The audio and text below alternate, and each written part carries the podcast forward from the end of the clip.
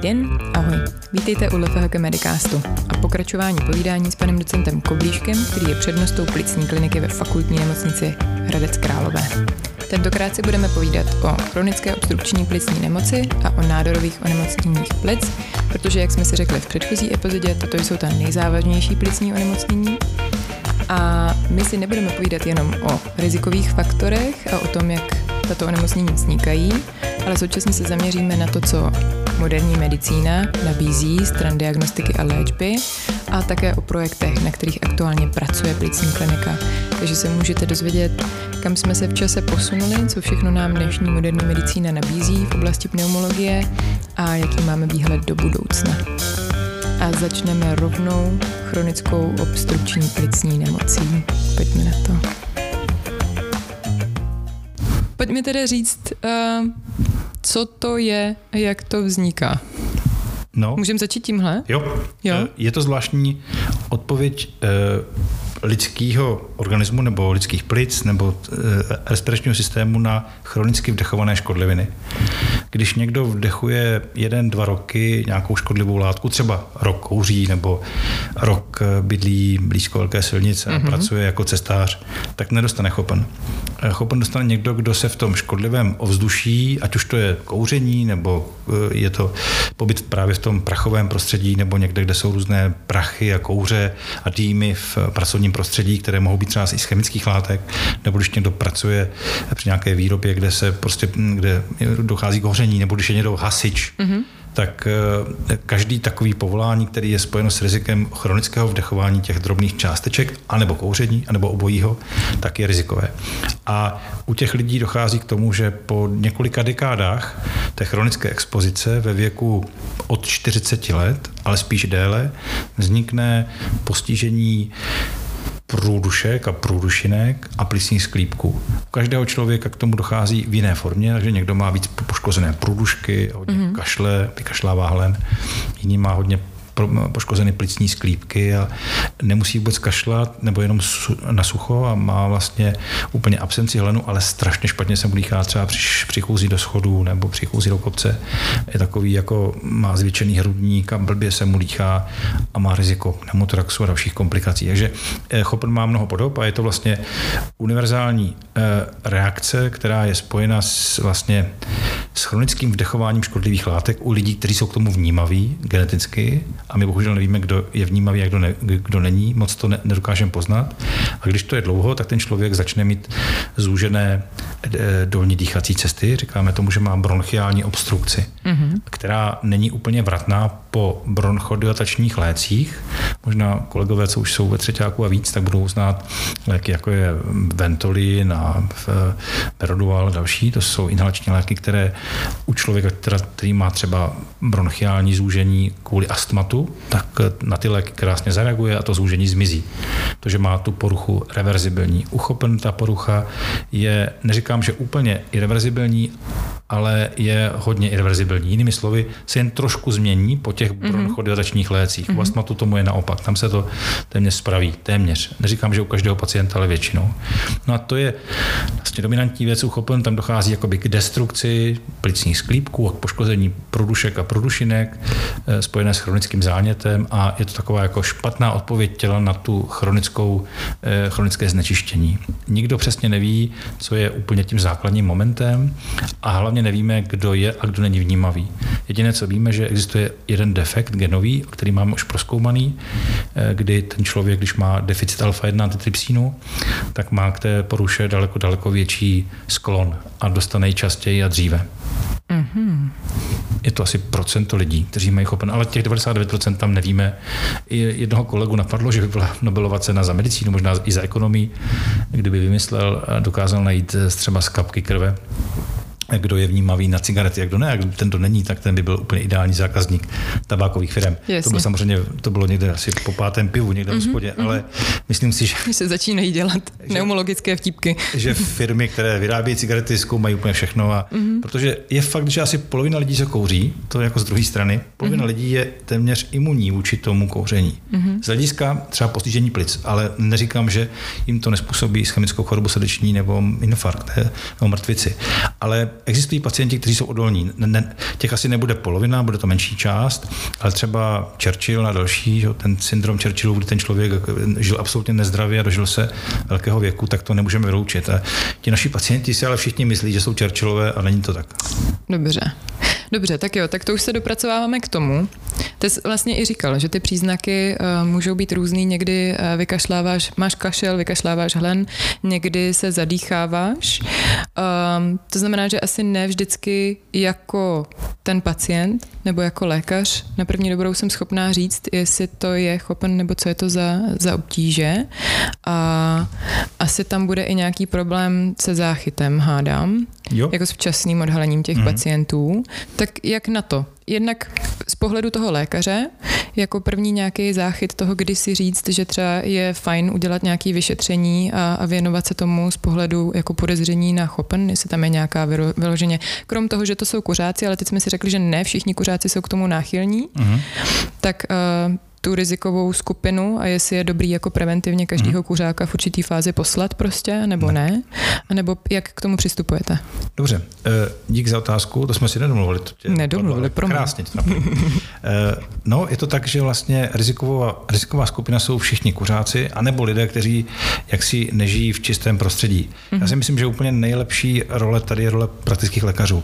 A já úplně vidím, jak se mění teďka ten pohled, eh, i když sám jsem plicář, ale nějakou dobu jsem zastup zastupoval eh, praktického lékaře a přišlo mi to strašně zajímavé. A teďka mi to přijde ještě zajímavější, že ti praktici mohou mnoho věcí a jejich kompetence se zvyšují a je to asi možná nejvšestranější práce lékaře, co, co existuje. A oni ti svoji pacienti znají, eh, ty svoje pacienty znají. A když ti pacienti začnou po 40. rokem, eh, roku věku mít pocit, že nemůžou výjít třeba ty dvě patra do schodu, když mají být ve druhém patře, nebo že blbě chodí do, do kopce, anebo že jim prostě vadí fyzická zátěž.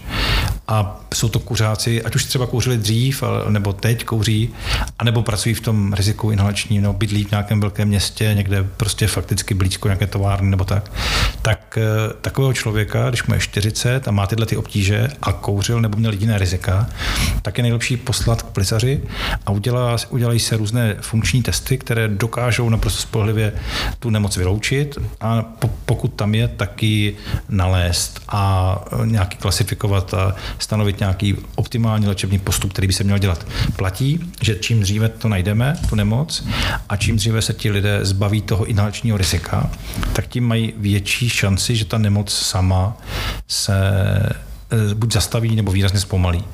Bohužel nemáme lék, který by tu nemoc dokázal vypnout. Mm-hmm. No, že to je taková nemoc, že ona si pak pokračuje sama a od určitých chvíle, a nikdo neví, každý člověk je jiný, někdo je takový, že má tu nemoc takovou hodnou, říkám, hodnou, hodná chopen, a pak je taková příšerná, taková kruela chopen, která si jde svým tempem a už nic nezastaví. Jo. Ale eh, velká část lidí, to je zajímavé, to zjistili Japonci, vyšetřovali, kolik je těch té kruelí chopen, té mm-hmm. příšerné, mm-hmm. kolik je takové hodné babičkovské chopen a kolik je takové střední.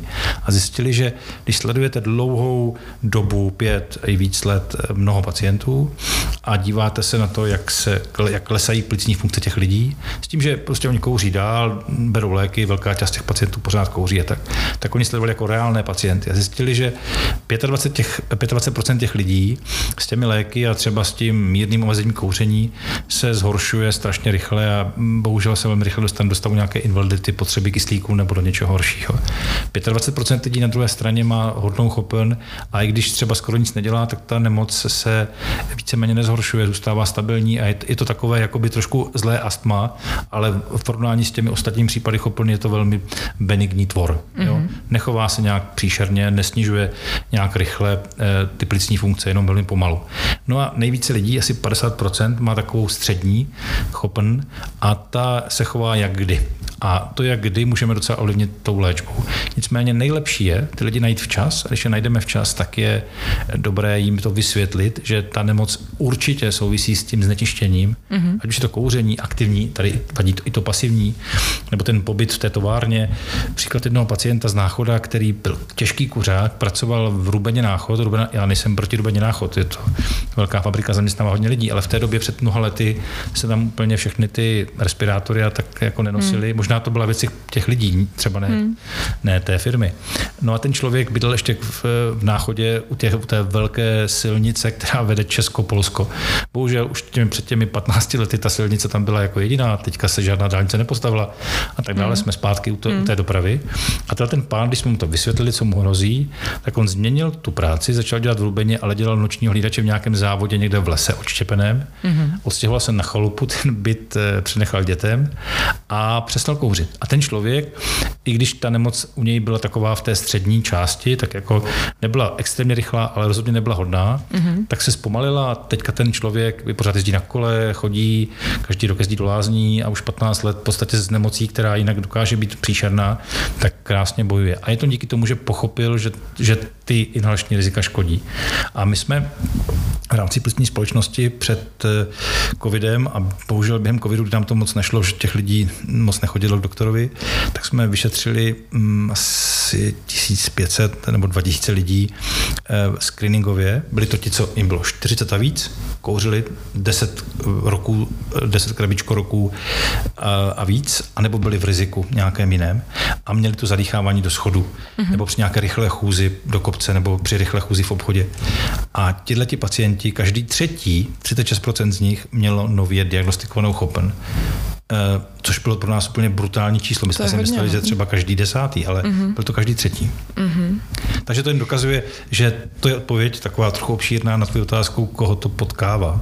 Uh-huh. Čili lidé na 40, největší incidence je okolo 50, 55, 60 let věku a čím později diagnóza, tak se s tím dá méně dělat. Dobře. A naopak. Dobře. Tak jo, současně eh, ten screening ehm, je tam nějaká i systematičnost nebo výhled té systematičnosti, nebo to bylo v rámci nějakého projektu, teďka jak jste zmínil? Byl to pilotní projekt, eh, který dělala Česká pneumologická společnost mm-hmm. v spolupráci s UZISem a snažíme se ten projekt napojit na screening karcinomu plic, který mm-hmm. probíhá a chce, máme už proto název pracovní projekt plicního zdraví. Mm-hmm. Chceme vlastně u každého pacienta v riziku eh, a pro ty lidi v největším riziku jim nabídnout zdarma vyšetření CT kvůli mhm. nádorům mm-hmm. a podrobným funkčním testováním kvůli chopen. Mm-hmm. A to je projekt, který zatím je v našich hlavách, myslím tím hlavách pneumologů, běží už jeho část, ten karcinom plic, o tom třeba ještě bude řeč, a chopen tam je v záloze a chceme to tam nachystat a během nějaké doby to tam vložit, ale zatím se musíme domluvat s pojišťovnami a s dalšími, protože chápu, že to je velký třeba závazek finanční, protože všechno něco stojí, ale my jsme skutečně našli, každý třetí ten člověk to měl, když jsme eh, se zaměřili třeba na ty trošku starší lidi, tak dokonce každý druhý měl vlastně nepoznanou chopen, která se nebyla léčená, která je velkým problémem, třeba když ten člověk má nějakou operaci, třeba břišní nebo srdeční a najde se, že má chopen, tak ten, ty výsledky po operaci jsou horší. Čili v každém případě u lidí, kterým je, eh, jsou středního věku nebo vyššího a mají chopen a neví o tom, tak eh, když to neví, tak to hrozí komplikacemi. Je dobré to mhm. vědět a dělat s tím, co nejvíc jde. Dobře, takže screening by jednoznačně byl jako velkým přínosem do budoucna, vzhledem k tomu, že hmm. očekáváme, že ta situace se nebude vyvíjet úplně uh, ve prospěch boje schopen, ale spíš můžeme očekávat, že bychom měli lidi informovat, snažit se o ten včasný záchyt, mít ten screening, když tak v záloze. Já tě opravím, protože statistici, oni jsou přísní na to, co je screening, mm-hmm. tak když jakoby máš populaci nějakou, kterou definuješ a tu a nezávisle na tom, jestli ten člověk má symptomy, nebo jestli mm-hmm. je červený, nebo, nebo bílej, nebo má dlouhý nechty, nebo krátký nechty, tak všechny nějaké té skupině vyšetřuješ, to je screening, mm-hmm. třeba novorozenský screening. A pak jsou programy nějaké cílené časné detekce. Mm-hmm. Takže vlastně třeba ten projekt na Chopen, eh, tak to je vlastně projekt, kdy vlastně vybereme rizikovou skupinu i třeba z hlediska symptomů mm-hmm. a třeba vyšetření všech kuřáků nemá, nemá význam. Jo. To už se zkoušelo v mnoha zemích a zjistilo se, že to je k ničemu, mm-hmm. ale když vezmeš kuřáky, kterým je 40 a víc a kteří mají obtíže při chůzi do schodu, tak najednou zjistíš, že to je třetina. A to je cílená detekce teda? Jo, ano. To už je, jo, Jo, určitě takový eh, screening to není... Správná terminologie, v pořádku. jako, ne, ne, ne, to je dobře. To je jako v hokej, co je offside. To je dobře. ne, to je dobře. To víš, ne? Co je offside. Ty ne, ne, z hokejové terminologie no. mě určitě neskoušej, prosím. Ne, já to taky nevím přesně. to, ale můj syn to zná. To je dobře, příště pozveme jeho. dobře. Je dobře, že tohle jsme teda vysvětlili, aby nebyly žádné pochybnosti. Uh, ale tak už jsme to naťukli. Screening karcinomu plic. Mm-hmm. Souvislost schopen. A proč je to důležitý? proč to děláme a vlastně co, co to přináší. Mm-hmm.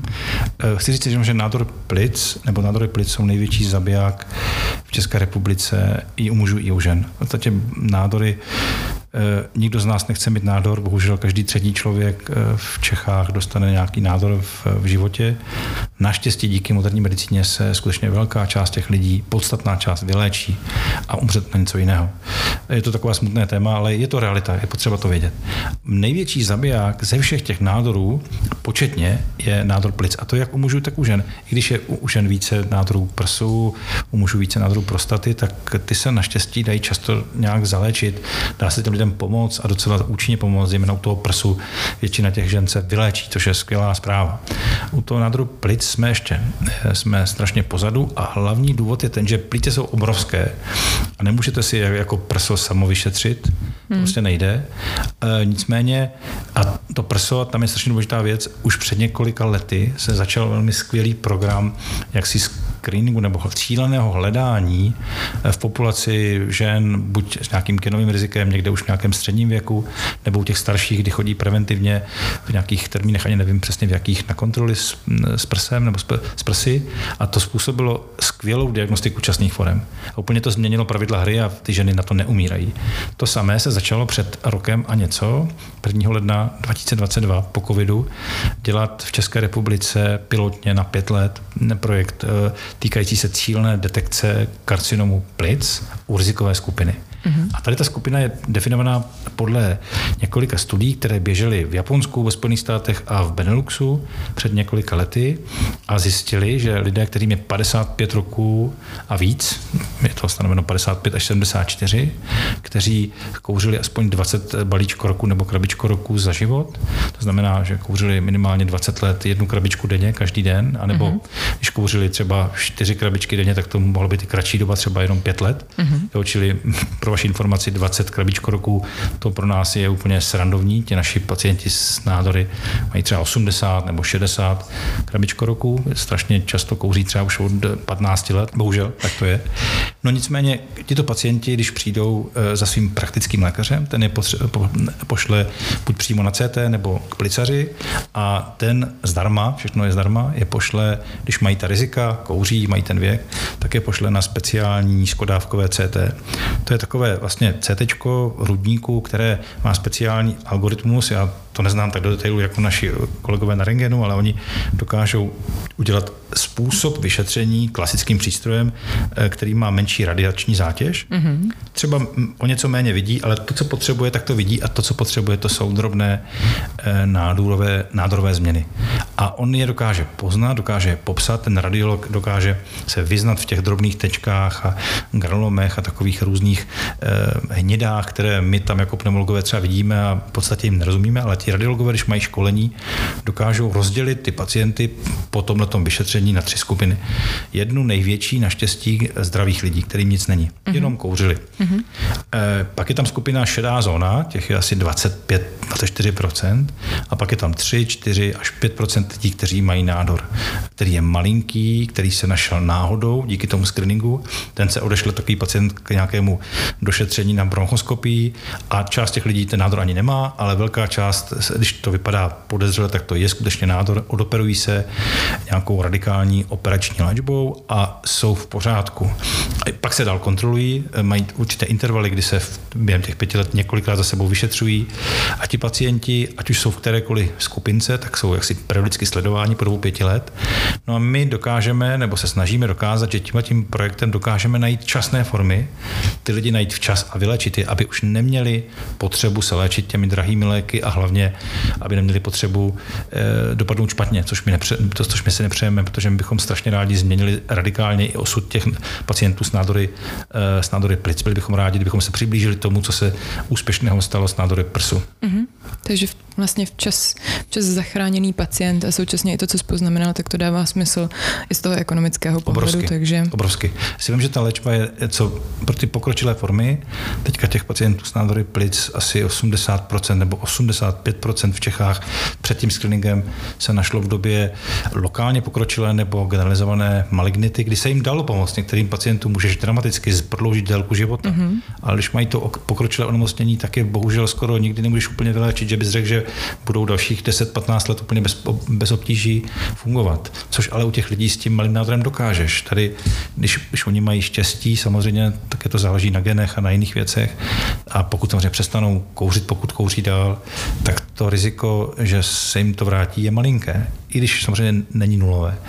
No a když my teďka ten screening se rozjede a zjistí se, že funguje, tak budeme se snažit, aby to, že pořád to je jenom pilot, eh, po těch pěti letech, aby pojišťovna zhodnotila ty přínosy a podle mě se to dá i spočítat. Cena mm-hmm. té péče, třeba té biologické léčby nebo imunoterapie, to jsou statis, vyšší statisíce nebo někdy i jednotky milionů, které ten pacient nebo ta pojišťovna dá ročně za jeho léčbu. Mm-hmm. Samozřejmě každý člověk chce žít, já to chápu, každý člověk, ale je to někdy velmi smutné, že těm lidem třeba můžete pomoct a e, říkáte si pro boha, pomůžeme jim trošku, prodloužíme jim život, ale kdyby přišli včas, tak e, celý ten ost může být úplně jiný. Takže proto nabádám každého, kdo má někoho v rodině, kdo kouřil, nebo už ani nemusí kouřit, ale pokud 20 let kouřil jednu krabičku denně a, a je to člověk, který je nad 55 let, mezi 55 a 74 lety, tak ho pošlete za jeho praktikem a ten ho pošle, protože všichni praktici už vědí, kam poslat. Mm-hmm. Ve východních Čechách eh, ty CT pracoviště, nebo ta CT pracoviště jsou v Hradci Králové a v Pardubicích v nemocnicích e, e, jsou to radiologické pracoviště, které potřebují nějakou žádanku a potom ten výsledek přijde plicaři a, a radiologové z plicaři se domluví a ti pacienti pozitivní jsou dále došetřeni v centrech pro klinickou onkologii, která jsou při, při kocech, to jsou takové vlastně ty nejlepší nemocnice, které řeší ty nádory a ty specializovaná pracoviště mají kontakty na chirurgii, na bronchologii, mají takové meziklinické semináře a každý pozitivní nález prodiskutujeme a myslím si, že eh, poslední případ jsme měli teďka ve čtvrtek pacientku 60. roční, která netušila, že je nějak nemocná, měla malý nádor okolo centimetrů a teďka po několika málo dnech je, je po operaci, je v pořádku, ten nádor skutečně je maligní a ona by to nevěděla, kdyby ne, nepřišlo to screeningu a to je prostě optimální věk. Člověk, kterému je v podstatě teďka mezi 55 a 74 lety a třeba si řekne, já už nechci kouřit a už nebudu, ale chci se podívat, jestli moje plice jsou v pořádku. Ten projekt je zdarma, Nik, nikdo nic neplatí. Myslím, mm-hmm. třeba ve Spojených státech probíhá podobný projekt a je za peníze. Stojí strašně moc peněz. Jo. Tady z toho se může v, jako strašně moc získat. Když se někdo bojí, tak toho člověka natáhnete jako biznisový plán. To se prostě bohužel děje. Mm. Různé inhalátory nebo nějaké čističky vzduchu a odpuzovače patogenních zón a takovýhle nesmysly, ale ten screening je fakt zadarmo a každý, kdo splní ta kritéria, tak, je tam, tak se tam dostane. Třeba pokud bydlí někde na horách, tak to má trošku daleko do Hradce nebo do Pardubice, ale v Praze je spousta center, v těch velkých městech centra jsou a navíc vznikají další CT pracoviště, která to budou kompetentní dělat, takže třeba za rok jich bude ještě o něco víc. A hlavně ten projekt trvá eh, několik let, takže ten člověk je v té péči chronicky a opakovaně má ta vyšetření, takže pokud tím projektem projde, mezi tím přestane kouřit, tak udělá pro své zdraví hodně. I když třeba bude v té zóně toho zdravého člověka, řekne si super, tak se v pořádku, tak se fakt vyprdnu na to kouření a třeba se těm lidem podaří e, přestat a i, myslím si, že to je obrovský přínos a pokud se podařilo tohleto udělat, tak si myslím, že ti lidé z té plicní společnosti, kteří to protlačili až téměř buldočí e, jaksi e, vůlí, tak ti hm, si myslím, že udělali moc dobře. Dobře, ty, ty jsi vlastně zmínil, že vy už máte e, nějakou s tím pozitivní zkušenost, že se spoustu případů zvládli tím, jo, tím způsobem. Vysoký desítky případů operovaných lidí, který u nás sleduje a hm, velmi se, empaticky se o ně stará Míša Hrnčárek a Míša Jiroušek. Míša Jiroušek je můj student, mm-hmm. také naší lékařské fakulty, Míša Hrnčárek taky. E, jsou to kluci, kteří se starají o ty nádory a zejména Míša Jiroušek má tu poradnu těch pacientů, kteří jsou vlastně v tom screeningu a stará se o ně. Myslím si, že jsme tam nenašli žádného člověka, který by byl nějak poškozen nějakým pokročilým nádorem. Čili ti lidé, když k nám přijdou, tak to nejhorší, co jim hrozí, že jim najdeme nějaký malinký, dobře léčitelný nádor. A nebo nějakou jinou nemoc, která se dá léčit plicně. Třeba našli jsme pacienty s chopen, logicky, anebo astmatem, ale e, ty nádory se prostě musí hledat. Je to vlastně taková jako mamografie plic, mm-hmm. to řeknu. Jo. Mm-hmm. A ta mamografie funguje a tohle se zdá, že bude fungovat taky. Prosím tě, a už v téhle fázi vám je teda posílají praktičtí lékaři? Jo, můžou, eh, můžou je posílat praktičtí lékaři přímo na CT, ale je fakt, že pro ně je nejvýhodnější je poslat k nějakému plicaři, o kterém ví, že to dělají. Mm-hmm. Takže u nás tady v, na Hradecku nebo v, Král, v, v Královéhradeckém kraji eh, to posílají na doktora Jirouška k nám na ambulanci, anebo máme šikovné pneumologii v terénu, třeba jsou to kolegové v Trutnově, pan doktor Kolář, pan doktor Kudela, paní doktorka Antošová, eh, Antušová tady u nás v Hradci Králové. Je v podstatě každý takový šikovný plicař je schopen to zařídit. Jo? Jenom dá žádanku a pošle pacienta na CT a z CT přijde výsledek a s pneumologem se to domluví. Zdali to je to úplně zdravý člověk, šedá zóna, tam je to pečlivé vyšetření, které je v kratších intervalech, pečlivé CT vyšetření a pak je tam ta zóna eh, toho, že to hrozí zhoubností a tam se pak velmi rychle v řádu několika málo týdnů vyřeší ten nález bronchoskopicky nebo se operačně vyřeší. My jsme rádi, když všechny ty podezřelé leze vyřízneme jo, nějakou operační mm-hmm. léčbou, která je moderní, dělá se v takové torakoskopické metodě, čili jak se dělala, dělá třeba laparoskopie žlučníku nebo slepého střeva, kdy se ani ten člověk neřeže, jenom se udělají takové drobné eh, nářezy na kůži a vlastně se moderním způsobem víme ta poškozená část plíce, pošle se na patologii a podle výsledku se ten člověk řeší dál. Jinými slovy, ta léčba se dostala do úplně jiného levelu, než byla před eh, několika lety. Jo, ten screening jako úplně posunul té mož, ty možnosti léčby rakoviny plic a já jsem moc rád, že jsem se toho dočkal, budu rád, když se to rozeběhne a budu moc rád, když se z toho pilota stane projekt, který bude platit už jako navždy a už, hmm. už nezmizí. Hmm. To dlouhodobá záležitost, bude pomáhat tomu včasnému záchytu. Dobře, pojďme to teda provázet ještě na závěr zpět na ten, na tu Chopen. na tu chopen. Uh, nějaká, nějaká souvislost mezi těma hmm. dvěma věcmi? Je. Pacienti, co mají chopen, mají často tumory a obráceně. A chopen sám o sobě je nezávislý rizikový faktor vzniku chopen nezávisle na kouření. To je jako ad jedna. A dvě, chopen někdy komplikuje možnosti léčby nádorů.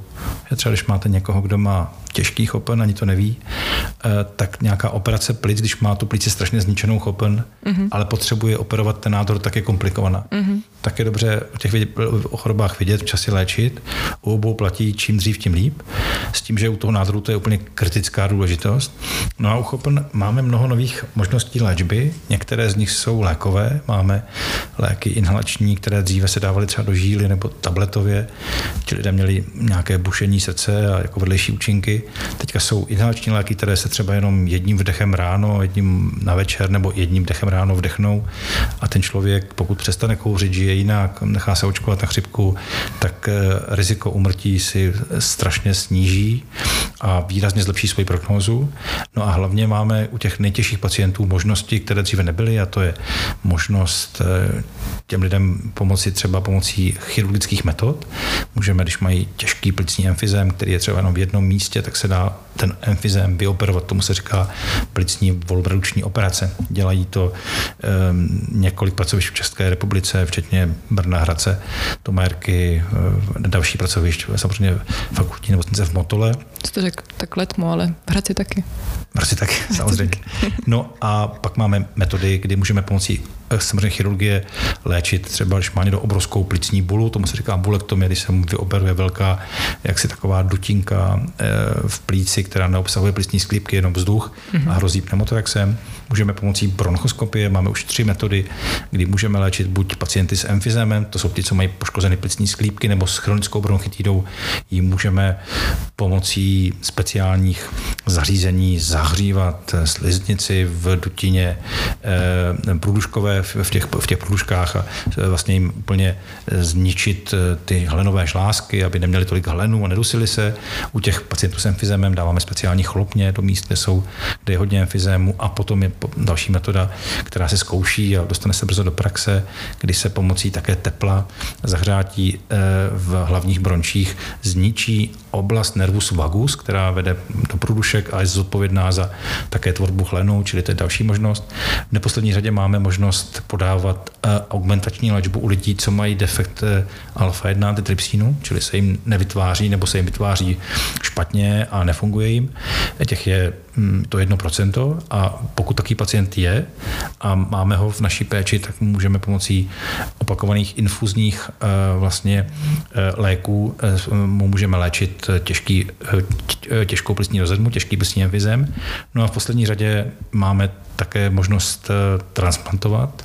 A to dokážou úplně skvěle kolegové v, na třetí chirurgii v Motole, eh, tým okolo pana profesora Liškého a dalších, kteří jsou skutečně na světové úrovni, mají v podstatě hodně přes 50 výkonů operačních za rok transplantovaných pacientů a z toho podstatná část jsou pacienti s těžkým chopen. A to vlastně po té transplantaci, když to člověk eh, jak si absolvuje, tak je pak velká šance, že bude úplně jinak dýchat, jinak žije delší dobu a nicméně je to jenom pro ty nejtěžší pacienty. Hmm. Samozřejmě nejlepší tu nemoc najít včas a e, při tom, když se zbavíte těch inhalačních rizik, tak se vlastně ta nemoc ani nerozvíjí.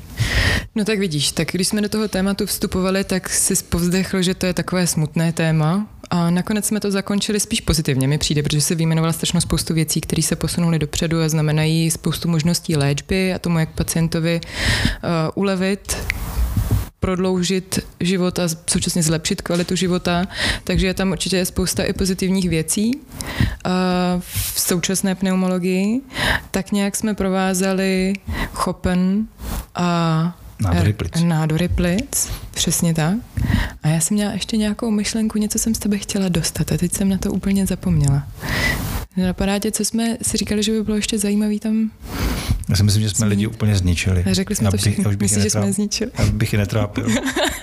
dobře teda, dobře. Ale pokud nás poslouchá někdo, kdo třeba uvažuje o tom, že by mohl dělat pneumologii, tak pneumologie je skutečně královna interní medicíny. To vám musím říct, protože třeba jenom e, ty, to využití těch moderních technologií je tady úžasné. Od zobrazovacích vyšetření hmm. při endoskopích, e, dokonce se teďka rodí možnost dělat robotické bronchoskopie, zatím to funguje jenom ve Spojených státech a e, ti kolegové z Spojených států eh, zatím to mají dostupné a nikam se to neprodává mimo, mimo Spojené státy, ale přijde to určitě k nám a to bude skvělá medicína, kdy budeme dokázat nalézt úplně ty nejmenší a hlavně se, se dostat k těm nejmenším eh, drobným lézím v plíci, k těm, které teďka musíme třeba operovat a přitom by operace nebyla třeba. Zatím ty léze, když jsou okolo půl centimetru nebo centimetru, někdy obtížně hledáme, jsou strašně daleko, nevidíme je, ale ten robot, který jak si nepochybně přijde, tak je dokáže najít. Eh, čili jinými slovy, zobrazovací vyšetření, moderní medicína, úspěšná léčba, to všechno vás čeká. Pokud vás bude zajímat pneumologie, tak chopené nádory tvoří samozřejmě ne úplně jedinou část a náplň pneumologie, ale její velmi zajímavou část. Souhlas. Pro mě to bylo taky jasně zajímavé. Ty, ty všechny souvislosti, které jsme dneska probrali, o kterých jsme si povídali i mimo záznam, to, že v tom oboru je uh, spousta oblastí, o který se můžete, možná byste měli zajímat a souvisí s vaší prací, ale i s vaším každodenním životem. A já moc děkuju.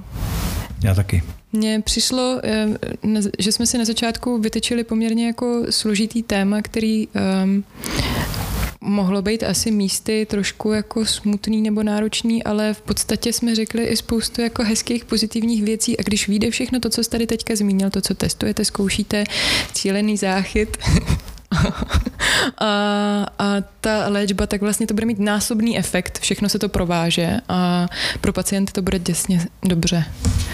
Já tady ještě čuchám, eh, ty tady máš rýmovník. Ano, je to a jenom tak. mě to připomnělo, že vlastně existuje koncept eh, jednotných dýchacích cest, mm-hmm. který funguje v astmatu mm-hmm. a tam se vlastně ví, že když někdo má astma, takže spolu s tím má nemocný nos a nosní dutiny. Mm-hmm. A to je potřeba říct, že eh, my víme, že třeba chronická obstrukční prsní choroba jako taková je někdy spojena i poškozením těch horních dýchacích cest.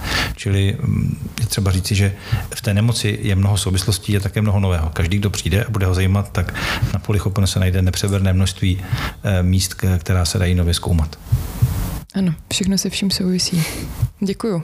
Děkuji i za tohle schrnutí. Moc děkuji uh, za rozhovor a za to, že jsi s námi sdílel všechny své poznatky a vědomosti. Děkuji i posluchačům, že nás poslouchali a vydrželi s námi. Přejeme vám hezký den, moc děkujeme za pozornost a budeme se těšit příště. Pokud byste ještě měli na pana docenta Koblíška nějaké dotazy stran pneumologie nebo nových poznatků, trendů, výzev, tak se neváhejte ozvat, určitě nám je pošlete. Jako obvykle najdete v popisu epizody a buď e-mailovou adresu, anebo krátký formulář, kam to všechno můžete vepsat. A moc děkuju, měj se krásně. Mně se úplně zamožili brýle. Ale dí. Mějte se moc hezky. Hezký den.